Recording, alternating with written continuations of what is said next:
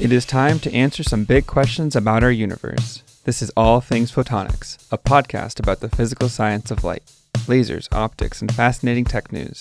Each episode, you'll hear groundbreaking stories from around the world about the fibers of science, from its triumphant past to its audacious future. Brought to you by Photonics Media.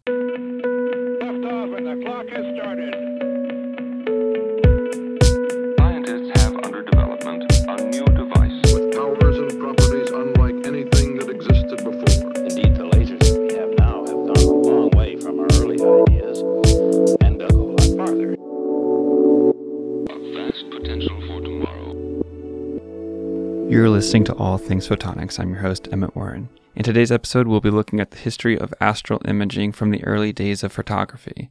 You'll hear this month's editorial from senior editor Sue Petrie, and we'll also talk with USC professor Andrea Armani as she discusses her award winning research on sustainable laser technology, carbon footprints, and a new style of global conferences.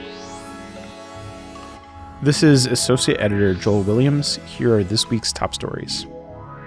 With COVID 19 now declared a pandemic by the World Health Organization and states of emergency declared around the globe, the photonics market is starting to feel the impacts of the virus. Global supply chains are beginning to slow, and prominent trade shows are seeing widespread cancellations and dropouts amidst concerns about the viral disease. The Gauss Center for Supercomputing has pledged its support for researchers studying COVID 19 by granting expedited access to computing resources, including access to petascale computing infrastructures.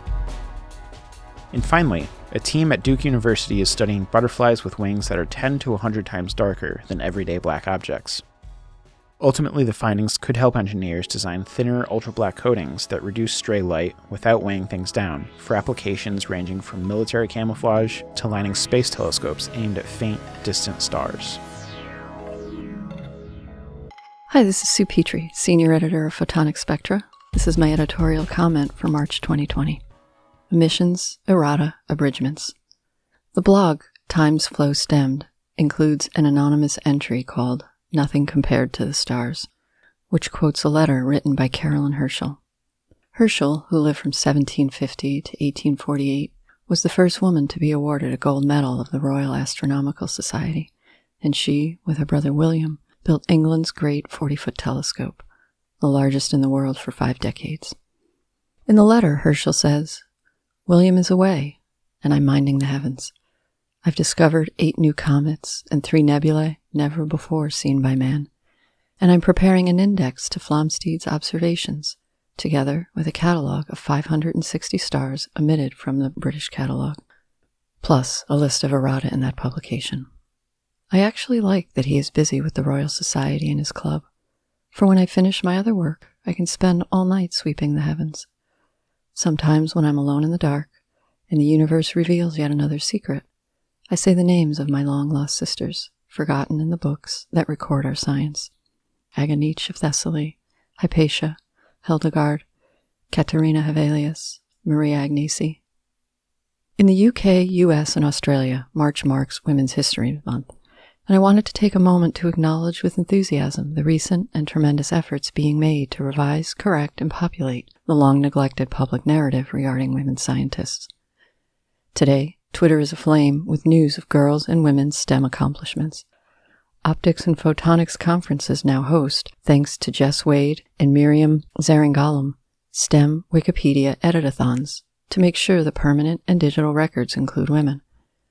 Organizations such as 500 Women Scientists, WiSTEE Connect, which is connecting women in science, tech, engineering, and entrepreneurship, the Association for Women in Science, and SPIE's Women in Optics are building a new record.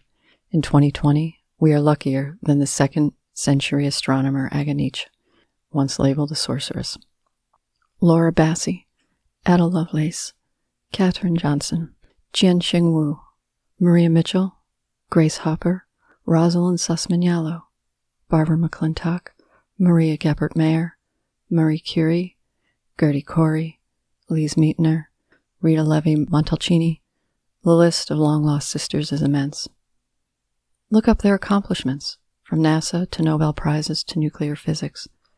As you would learn a foreign language, articulate their names and accomplishments. Say them out loud and in sentences. Remember how it feels in your mouth. Repeat often. reference their names and accomplishments at home and in public conversations. Let's wake the silent narrative and be the bridge that carries it into reality. In this month's issue, Valerie C. Coffey, science writer, offers a look inside smart factories, page 28. Tracy Jones of Ocean Insight talks about the spectroscopy star competition on page 34. And Andrea Armani, the Ray Irani Chair in Chemical Engineering and Materials Science at USC, discusses her first ever photonics online meetup. Additionally, Devinder Sayani and Ron Mell, Fiber Guide, discuss metasurfaces and fiber optics. Hank Hogan writes about developments with metamaterials. Researchers Vijaya Kumar Anand and Joseph Rosen examine coded aperture correlation holography, and Francesco Mondarati of Opto Engineering reveals changes in telecentric lenses. Thank you. We're speaking with Dr. Andrea Armani. She is the Ray Irani Chair and Professor of Engineering and Material Science at the USC Viterbi School of Engineering. Her team at the Armani Research Lab published their research discovery of drastically increased efficiency and sustainability for Raman lasers just a couple months ago. Dr. Armani, thank you for joining us on the podcast today. Thank you for having me. You received your bachelor's degree from the University of Chicago, where you were the only woman in your physics major. Did that play a significant role in your education, or do you place any sort of value on that experience looking back? Uh, so I, I do. So I, I would say there's kind of actually two aspects to my education there. Right? There's the actual classroom experience, but then I also was very fortunate and got to participate in research while I was there. And it was actually that research experience that really shaped my undergrad education. Um, so during my first year at Chicago, I met a grad student, uh, Ward Lopes, who's now Dr. Ward Lopes, uh, who introduced me to research. So while my classroom environment uh, wasn't the best, the research lab I worked in was amazing.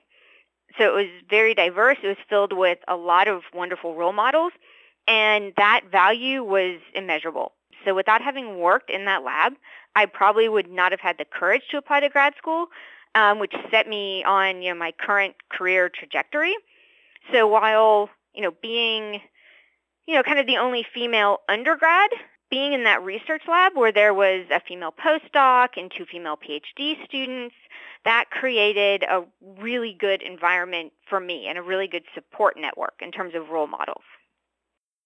Do you think the dynamic for women in the physics field has shifted in any way from when you were an undergrad?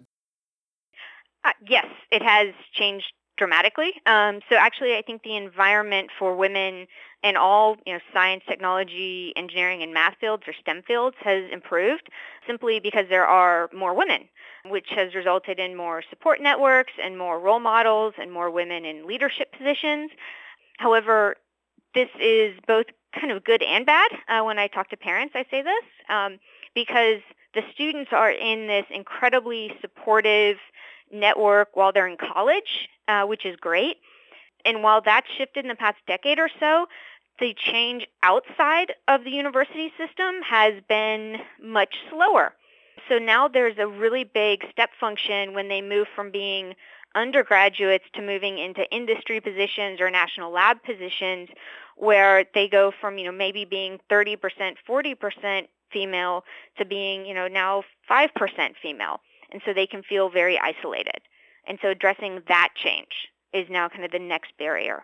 What do you think is that bridge between support in the university and then suddenly the drop off in the industry? I think it's going to be leveraging various web resources. So having, you know, electronic mentoring networks, which I know IEEE does a really good job and the National Academy of Engineering also has an effort to do so that if you can't find a mentor or resource within your organization, you can look outside of your organization. And actually sometimes it's better to have a mentor outside of your organization, right? To have a unbiased third party to talk with and to get advice from. So sometimes actually having a, I call it a suite of mentors, um, is a good idea. Now, going to your research in December, USC Viterbi published your research team, your research team's breakthrough in laser efficiency and the development of the surface Raman laser. And you managed to simplify the path of the laser by limiting the motion of the molecules, which you said was sort of like attaching a root to a tree. this was a passion project of yours, but one of the challenges you faced was converting incident light into emitted light. Can you break down the difference between those two different kinds of light and how the surface Raman lasers operate differently from the conventional solid state Raman lasers? Sure, and there there are a lot of questions buried in there, um, so I'll I'll try to go through that uh, step by step. So, in the broadest sense, incident light is simply light that's hitting a surface. However, in the present device, incident light has a much more precise term. So, if you take a step back to paint a picture of our device system, it's a microscale toroid. So it's you know shaped kind of like a donut. It's about 100 microns in diameter, so about the width of your hair, and it's attached to a pillar. And light orbits around inside of the toroid, and it partially interacts with the surface. So to get light into the device, it's launched uh, using an optical fiber. So in this scenario, the incident light is this launched light. So then the question is, how does this incident light become emitted light? And this process is due to something called the Raman effect. So there's actually two types of Raman effects that can generate emitted light. The first is called spontaneous Raman scattering, and the second is called stimulated Raman scattering.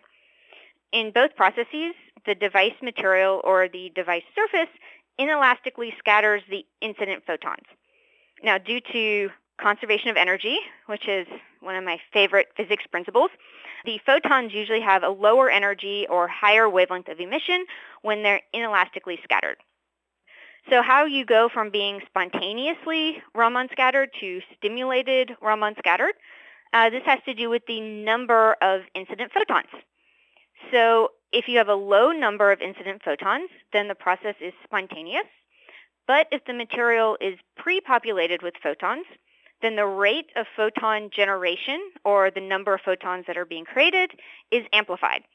And this is called a laser. So this can be called stimulated Raman scattering or a Raman laser. So this is what we had. So in our system, the lasing can occur in two places, within the bulk material of the device or at the surface of the device. So within the bulk, this is your classic solid-state Raman laser. So within the bulk, the molecules are randomly oriented, and this results in poor excitation efficiency and poor generation.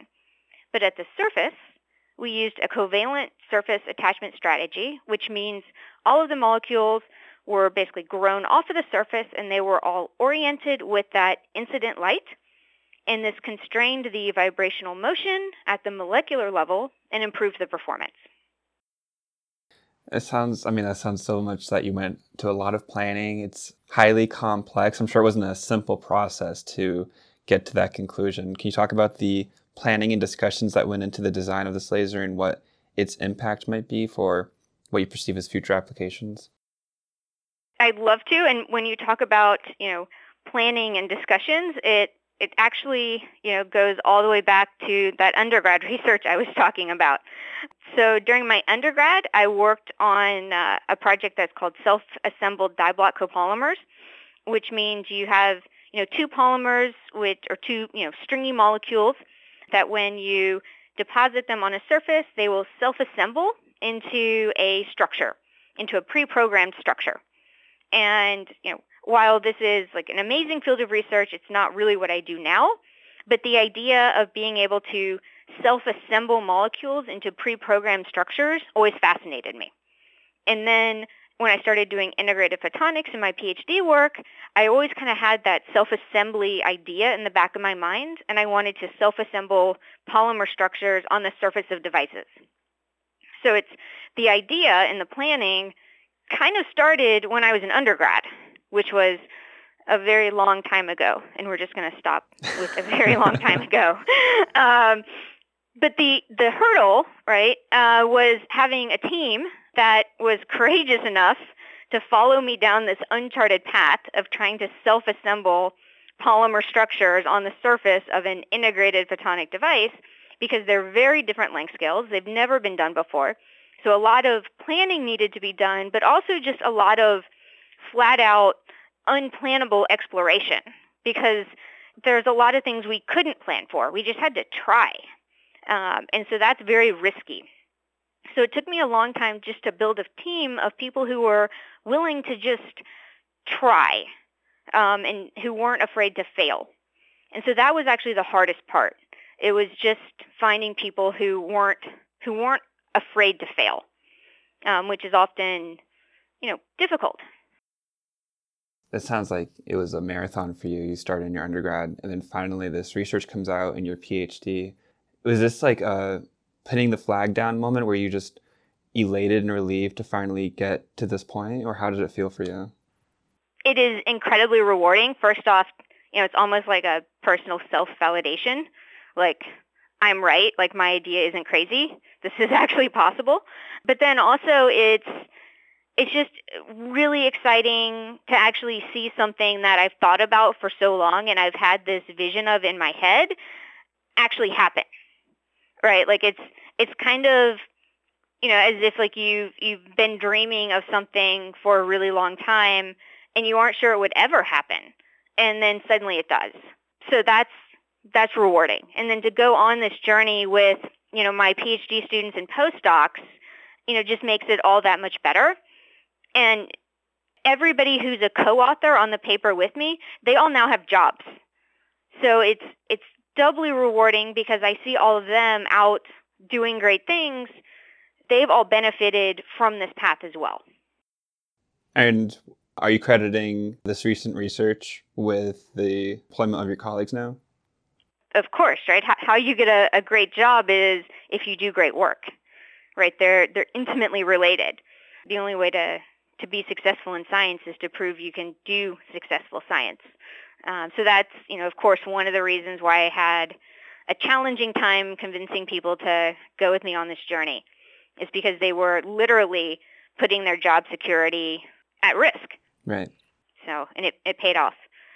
Yeah, sounds like it. And uh, you also, your research team has been working with portable diagnostics. We recently interviewed Aydogan Ozcan, and he spoke about his research at UCLA and his team, their breakthrough using cell phones for portable diagnostics. Why would you say this research is an important topic or a trending topic? What do you see as its its critical application? First off, it is an incredibly important topic. And I think the main reason is because for the past several decades, there's been this real focus on creating diagnostic systems with exquisite sensitivity really pushing to have single molecule detection limits. And this focus came at a big cost of reliability, making really expensive systems, really complex systems, having these gigantic instruments, sample compatibility. So some of the systems aren't compatible with blood or urine, and just, just a whole host of, of issues. However, you know, while these systems are great for getting like a Nature or Science paper, at a certain point you have to ask, when do you really need to detect a single protein and buffer. At what point is that going to be a useful measurement? So a lot of these instruments were invented that like can't really be used in the real world. Uh, and it was this realization that launched the field of low-cost portable diagnostics. So what you know he's doing, what other researchers are doing, and while these systems you know don't get the high impact you know Nature Science papers, they do have real-world impact. And it's important to recognize that difference. And at the end of the day, you know, like engineers are supposed to be aiming for that real world impact and being able to make instruments that will be able to operate in the field or in a hospital and have lower cost and be able to reduce our healthcare costs. And so that's why it's important is, you know, instead of striving to make instruments that don't really have a use to be able to strive to do things that could actually change society. And they're two distinctly decoupled goals. Speaking of changing society, there's been this multiple industry trend towards sustainability and methods of approaching that concept. Even re- recently, uh, research teams in Finland were trying to get companies working in optics to be more sustainable. You actually are coming out of a conference in January uh, where you hosted it online which seems like it would be a sustainable concept. What inspired you to plan this event, and what about it do you think is the uh, the crucial point of sustainability for it?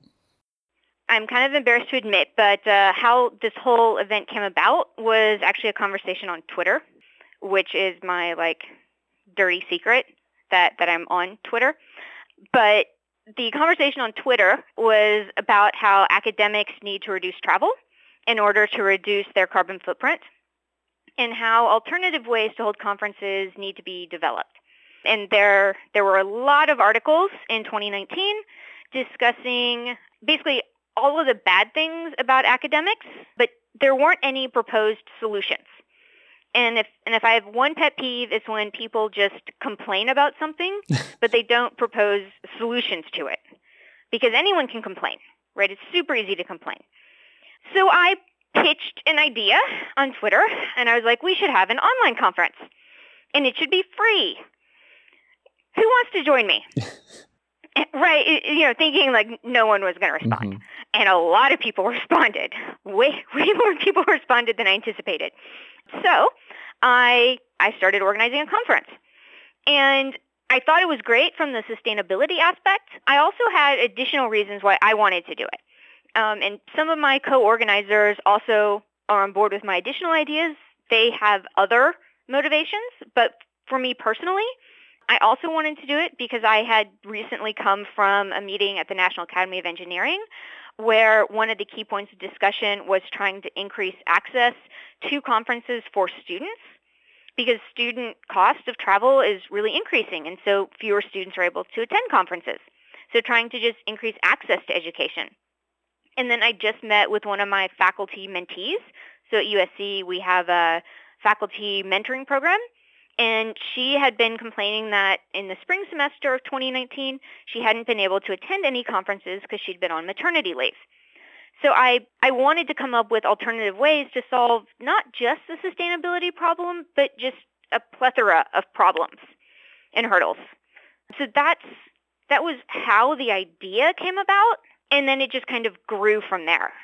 And again, we, we made the whole thing free just to try to make sure everybody could come Right. and attend.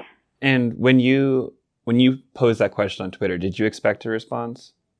I I expected maybe like two people. so you're dealing with not only planning this, but the overwhelming response that you got out of it. How did you whittle it down to these five co-sponsors that you have right now? So I, I chose the organizing committee. Uh, so I chose my co-chair, Orad Reshef. So first, he's a postdoc. So he's currently on the job market. I'm just gonna gonna pitch that. Uh, so he's currently on the job market. He's at University of Ottawa. And so I wanted to choose a co-chair who I knew would be an active co-chair, who I knew would actually work. And a lot of times if you choose some super famous professor, they don't do anything. And I knew I was going to need help. and also I wanted to choose someone who I knew it would benefit their career. And it will benefit his career. So that was how I chose my co-chair. And then the other professors I choose I chose for similar reasons. Two of them are currently going up for OSA fellow. So I chose people based on if I thought this would help them, not, you know, if they were super famous. I mean, they're all solid scientists. They're all famous, but I chose for very different reasons than OSA chooses chairs normally. hmm Your your priority was saying, how can I help the people around me rather than what can they give me? Right. It's very noble of you. When you're planning this event and the success that it had, I'm assuming you are expecting it to be an annual event. You're looking at 2021, 22. So we're we're actually we we had a lot of discussions about this. We actually decided we wanted to try to do this biannually, um, so every six months. Wow. There, yeah, there were a couple reasons why we came to this conclusion. So we're thinking that we're going to change the topics. So I really, really wanted to have one of the topics in the January event be a bio-related topic, whether it was like bioimaging or, you know, biophotonic devices or something involving bio. And I got outvoted. So we ranked all the topics in, in optics, and then I let everybody on the committee vote, and bio got voted down. So For your we own didn't have a event. bio. Yeah, my own event. I got outvoted. I don't. That's I, gotta be I don't know what that says. I clearly chose my committee members poorly. I didn't load correctly. It's okay. So surround Um, yourself with like yes people. I, ex- exactly. I did not surround myself with yes people. right, right. Like that clearly shows I didn't. And everybody on the committee knew I wanted a bio topic. Anyway, it's, it's fine. Yeah, it's fine. Um, so yeah, so that's why I want to have another one so I can have my bio topic. You do it your Um, way this time. Yeah, yeah, I'm yeah, we're gonna have a bio topic this time. so yeah, so we're gonna do it again in like six months. Also there we got a lot of emails from people who wanted to submit abstracts and they're like, Oh, you know, our abstract doesn't really fit into like one of your three topics. Are you gonna do this again? Because our abstract would fit more into this other topic in optics. So there's interest because we only had three topics and so there's interest to have other topics you know, Mhm. but the first one, you know, we fully admit was an experiment, and we wanted to keep it small because we weren't sure, you know, how it was going to work out exactly. We we weren't even sure if anyone was going to register for it. it's that crazy was- the response that it's already gotten. Yeah, our hope was that 50 people would register, and we ended up with over 50 hubs. So we created something called POM Hubs, which are basically sites where groups of people can watch the event together. So almost creating like mini local conferences. So for example, at the POM Hub in Los Angeles, students from Caltech, UCLA, and USC got together. So that that was great. Yeah. And what would you say? You know, we have these giant conferences. We have CLEO and Photonics Plus. How is this conference different? These uh, events you wanted to put on, why could they only be put on through uh, POM and not through uh, these other conferences? So I would say one of the huge differences is that it's just the percentage of student engagement. And this again gets back to travel costs and registration costs. So when I think about taking students with me to a conference, and actually this is a conversation I have, you know, almost every three months, we start pricing out the hotel costs, the airfare costs, registration costs, and the average cost of taking a student to a conference is around $1,500 all in. For a grant, I will get $1,500 per year travel. So that's like one student per grant per year. Whereas about 50% of the registrants for POM were students. And then that's not even counting the hubs because one, one hub is one registration. And a hub is usually a student chapter, which means we're getting just a ton of student engagement. And these are students who normally wouldn't see speakers giving presentations. And the best way to learn how to give a presentation is to see a presentation. So it's really just getting student engagement and getting students involved in seeing research. I want to turn the focus a little bit back onto your story. You've amounted mm-hmm. a great deal of success early in your career and have been able to incorporate your interests of both physics and chemistry. What advice would you give to high schoolers or college students who also want to pursue a PhD or just want to make an impact on the world in some way? Um, so I would say the, the first thing is to discover what a PhD is.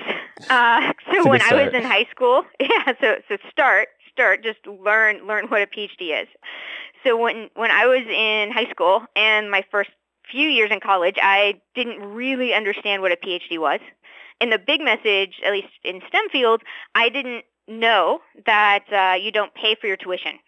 Um, so, so that's a very important message. Uh, and I think a lot of times faculty forget that, that not every undergraduate knows that, you know, grad students get, you know, grad research assistantships and they get tuition paid for. And that's a message that needs to be conveyed to undergraduates from like day one of their freshman year. But beyond that, I would tell students to make sure that they are pursuing something they're passionate about, which means they need to figure out what they're passionate about. So when I started my freshman year as an undergrad, and when I actually applied to colleges, I thought I wanted to do particle physics. And I I had this kind of romanticized view of what particle physics was, right? Because you see like the press releases, you know, like, oh, they discovered the Higgs boson, it's great. And you see like the champagne and you're like a thousand people celebrating together. But you don't really see what a particle physicist does like on a day-to-day basis. Uh, and so when I got to undergrad, and then I fortunately had a TA who was a particle physicist, uh, and he like took me with him to work for a day, and I didn't want to do that. like I I saw It was one did. bad day at work. Yeah, I was like, I don't I don't want that day. like I- I don't yeah that that was not my idea of a fun day so then i started looking around the physics department and i figured out what my idea of a fun day was and it was something where i was in the lab and building stuff and you know just getting my hands dirty so it's very important to you know not be afraid to admit you're wrong and what you think your passion is because you could discover something much cooler so get involved in research and bounce around, right? Like figure out what you actually enjoy and then pursue that because like you could find something even better that you didn't even know existed. So that's my, my main advice. That's good advice. Uh, you made a statement that the Raman effect was a Nobel Prize winning discovery and that contributing something new to the field was very rewarding for you. So I want to ask you do you feel that your new developments might be worthy of a Nobel Prize in the future? Absolutely not. um, just to be super clear. So Nobel Prizes are given to scientists for discoveries, like fundamental discoveries. Like if you think about that, Raman discovered a beach. I discovered like a, a grain of sand on said beach. Hmm. So yes, I mean I, I did contribute a, a grain of sand, so I feel very happy about that. But I did not discover like a new continent. I've noticed you're really good at analogies. I really appreciate that.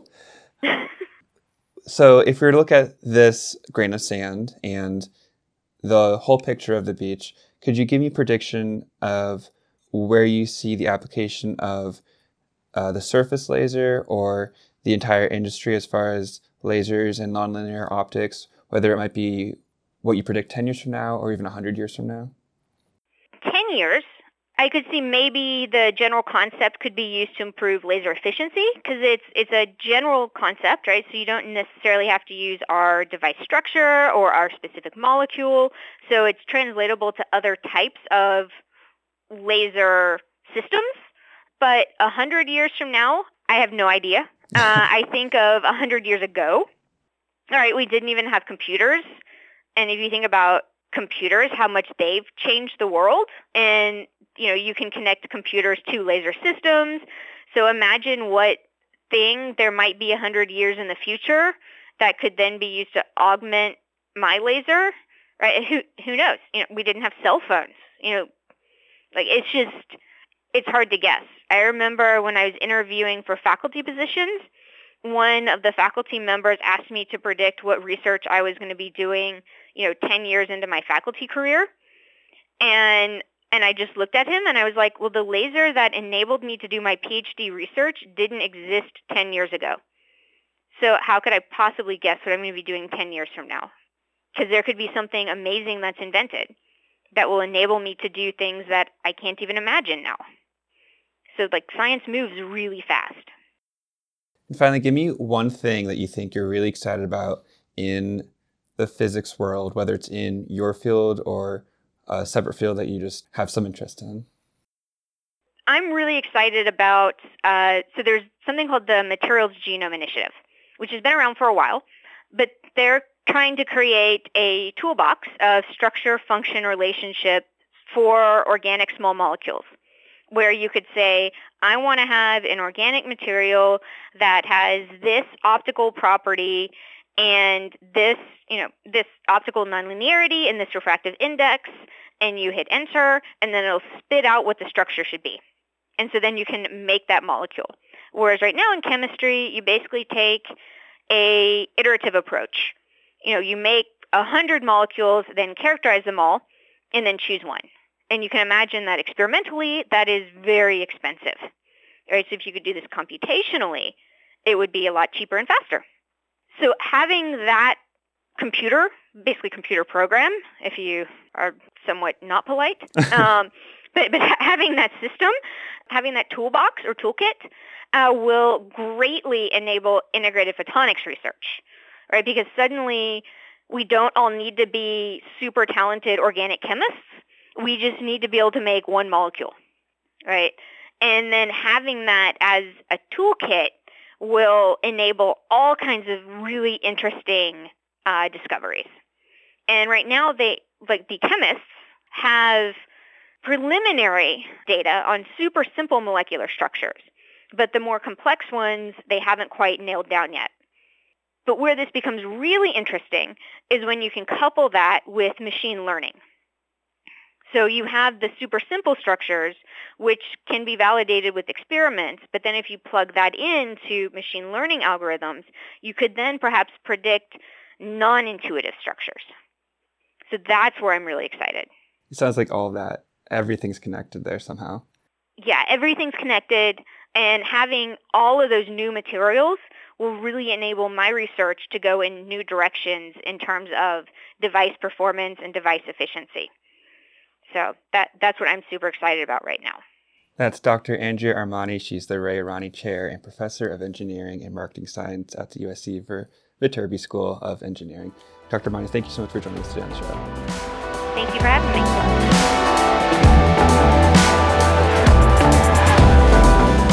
We've been studying black holes for so long that sometimes it's easy to forget that none of us has ever seen one. France Córdova, the director of National Science Foundation.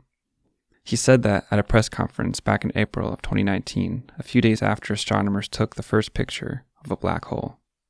Black holes have puzzled astronomers for years. They're massive yet invisible. You can talk about the elephant in the room, but you can't talk about the astronomical hole the size of an entire galaxy. Yet the effect of their gravity on objects around them and the gravitational waves emitted when they collide reveal their presence. To capture the photos, scientists set up a network of telescopes known as the Event Horizon Telescope. With the telescopes, the scientists used a technique to capture faraway images known as Very Long Baseline Interferometry, or VLBI. Each telescope used for the network had to be highly synchronized to within a fraction of a millimeter using an atomic clock locked onto a GPS time standard. According to NASA, this degree of precision makes the network capable of resolving objects about 4,000 times better than the Hubble Space Telescope. The famous photo in the end showed a ring of photons bent by the gravity around a black hole, revealing the shadow of the black hole, or what astrophysicists call the event horizon. The event horizon is defined as a theoretical boundary around a black hole beyond which no limit or other radiation can escape. In other words, it's the point of no return. In researching for the story, I came across the 1997 cult classic Event Horizon from Paramount and Paul W.S. Anderson. The movie takes place in 2047 when a spacecraft that vanishes years earlier suddenly reappears and a team is dispatched to investigate it. The ship's experimental gravity drive generates an artificial black hole and uses it to bridge two points in spacetime. That probably has nothing to do with our story, but it does bear mentioning how famous this term is. In fact, it dates back to 1784 when John Michell first proposed the event horizon, saying that near compact massive objects, gravity would increase to the extent that even light cannot escape. Turns out, he was right on. This is exactly what Shep Doeleman of the Harvard Smithsonian Institute of Astrophysics was talking about when he observed his team's findings. Quote, We are delighted to be able to report to you today that we have seen what we thought was unseeable. What you are seeing is evidence of an event horizon. We now have visual evidence of a black hole. Taking high resolution, colorful pictures of the stars is now a mainstay of astronomy research, whether from ground based telescopes or instruments like the Hubble Space Telescope but this wasn't always the case. Astrophysical photography has taken various forms over the years, evolving rapidly from simple origins, and it all started thanks to Louis Daguerre. Before the invention of photography, astronomers had to sketch what they saw in their telescopes by hand. Astronomers make copies of observations by redrawing the original illustrations, which allowed errors to creep in. In 1814, a Frenchman named Nicephore Niepce began experimenting with ways to record light, and managed to transfer an image to paper two years later via a camera obscura. By 1822, he had figured out how to make such an image permanent by capturing it on a flat sheet of polished tin, coated with bitumen. In 1834, French painter and inventor Louis Daguerre, who had worked with Niepce briefly before his death in 1833, discovered how to reduce exposure time to around 25 minutes.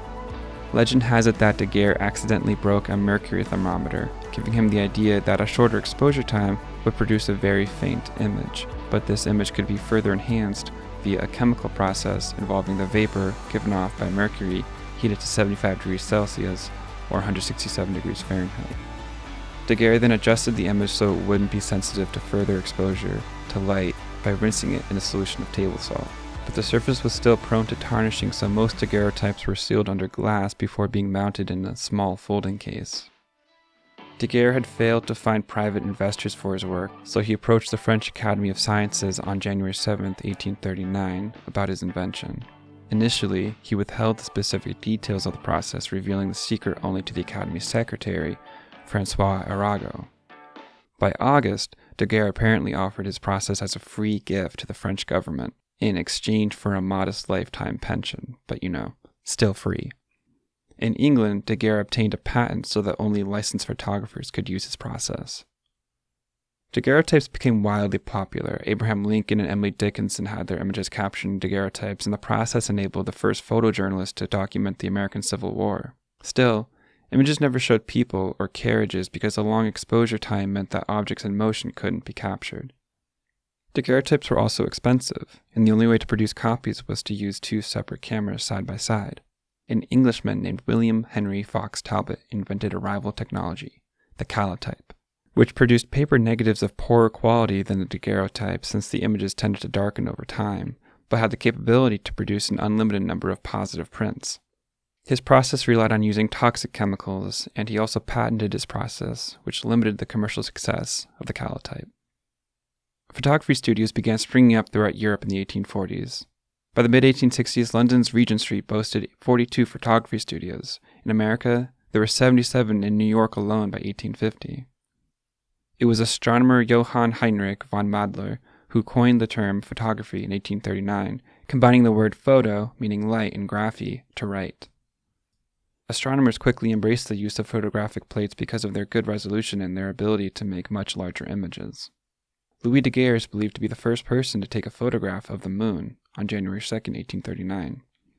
Unfortunately, in March of that same year, his entire laboratory burned to the ground, destroying all his written records and much of his early experimental work, including that historical image of the moon.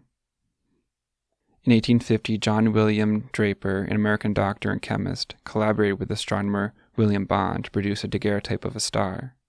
Then physicists Jean Bernard Leon Foucault and Armand Fizeau improved the process to photograph the sun so that the sunspots could be seen for the first time.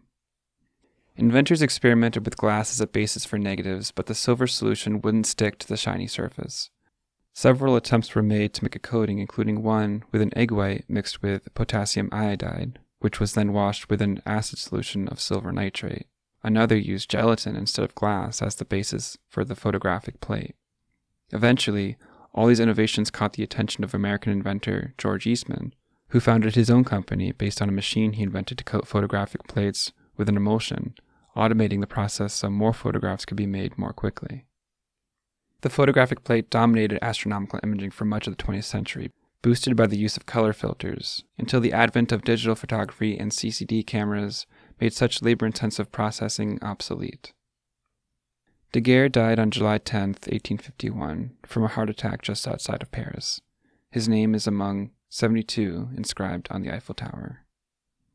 In 1990, the Hubble Space Telescope was launched, putting into orbit one of the most remarkable scientific instruments that has ever existed.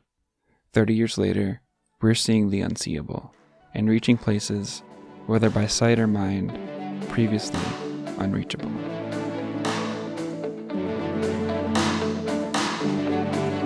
That'll do it for this episode of All Things Photonics. Thank you to our guests Sue Petrie and Andrea Armani. Our engineers are Alan Shepard and Brian Healy. Our featured artist is Kid Animal out of Los Angeles. You can find them on iTunes, Spotify, SoundCloud, or your favorite music app. Thank you most of all to you, our listeners. If you have a suggestion for a story or you just want to reach out, you can email us at allthings at photonics.com. All Things Photonics is available on all major platforms, including Apple Podcasts, Spotify, and Google. Subscribe wherever you may be listening and never miss a new episode. You can also subscribe to this podcast on our website, photonics.com slash podcast, where you will find episode notes, links to complete stories you heard, and some interesting side stories that didn't make it in. I'm your host, Emmett Warren. You've been listening to a Photonics Media production.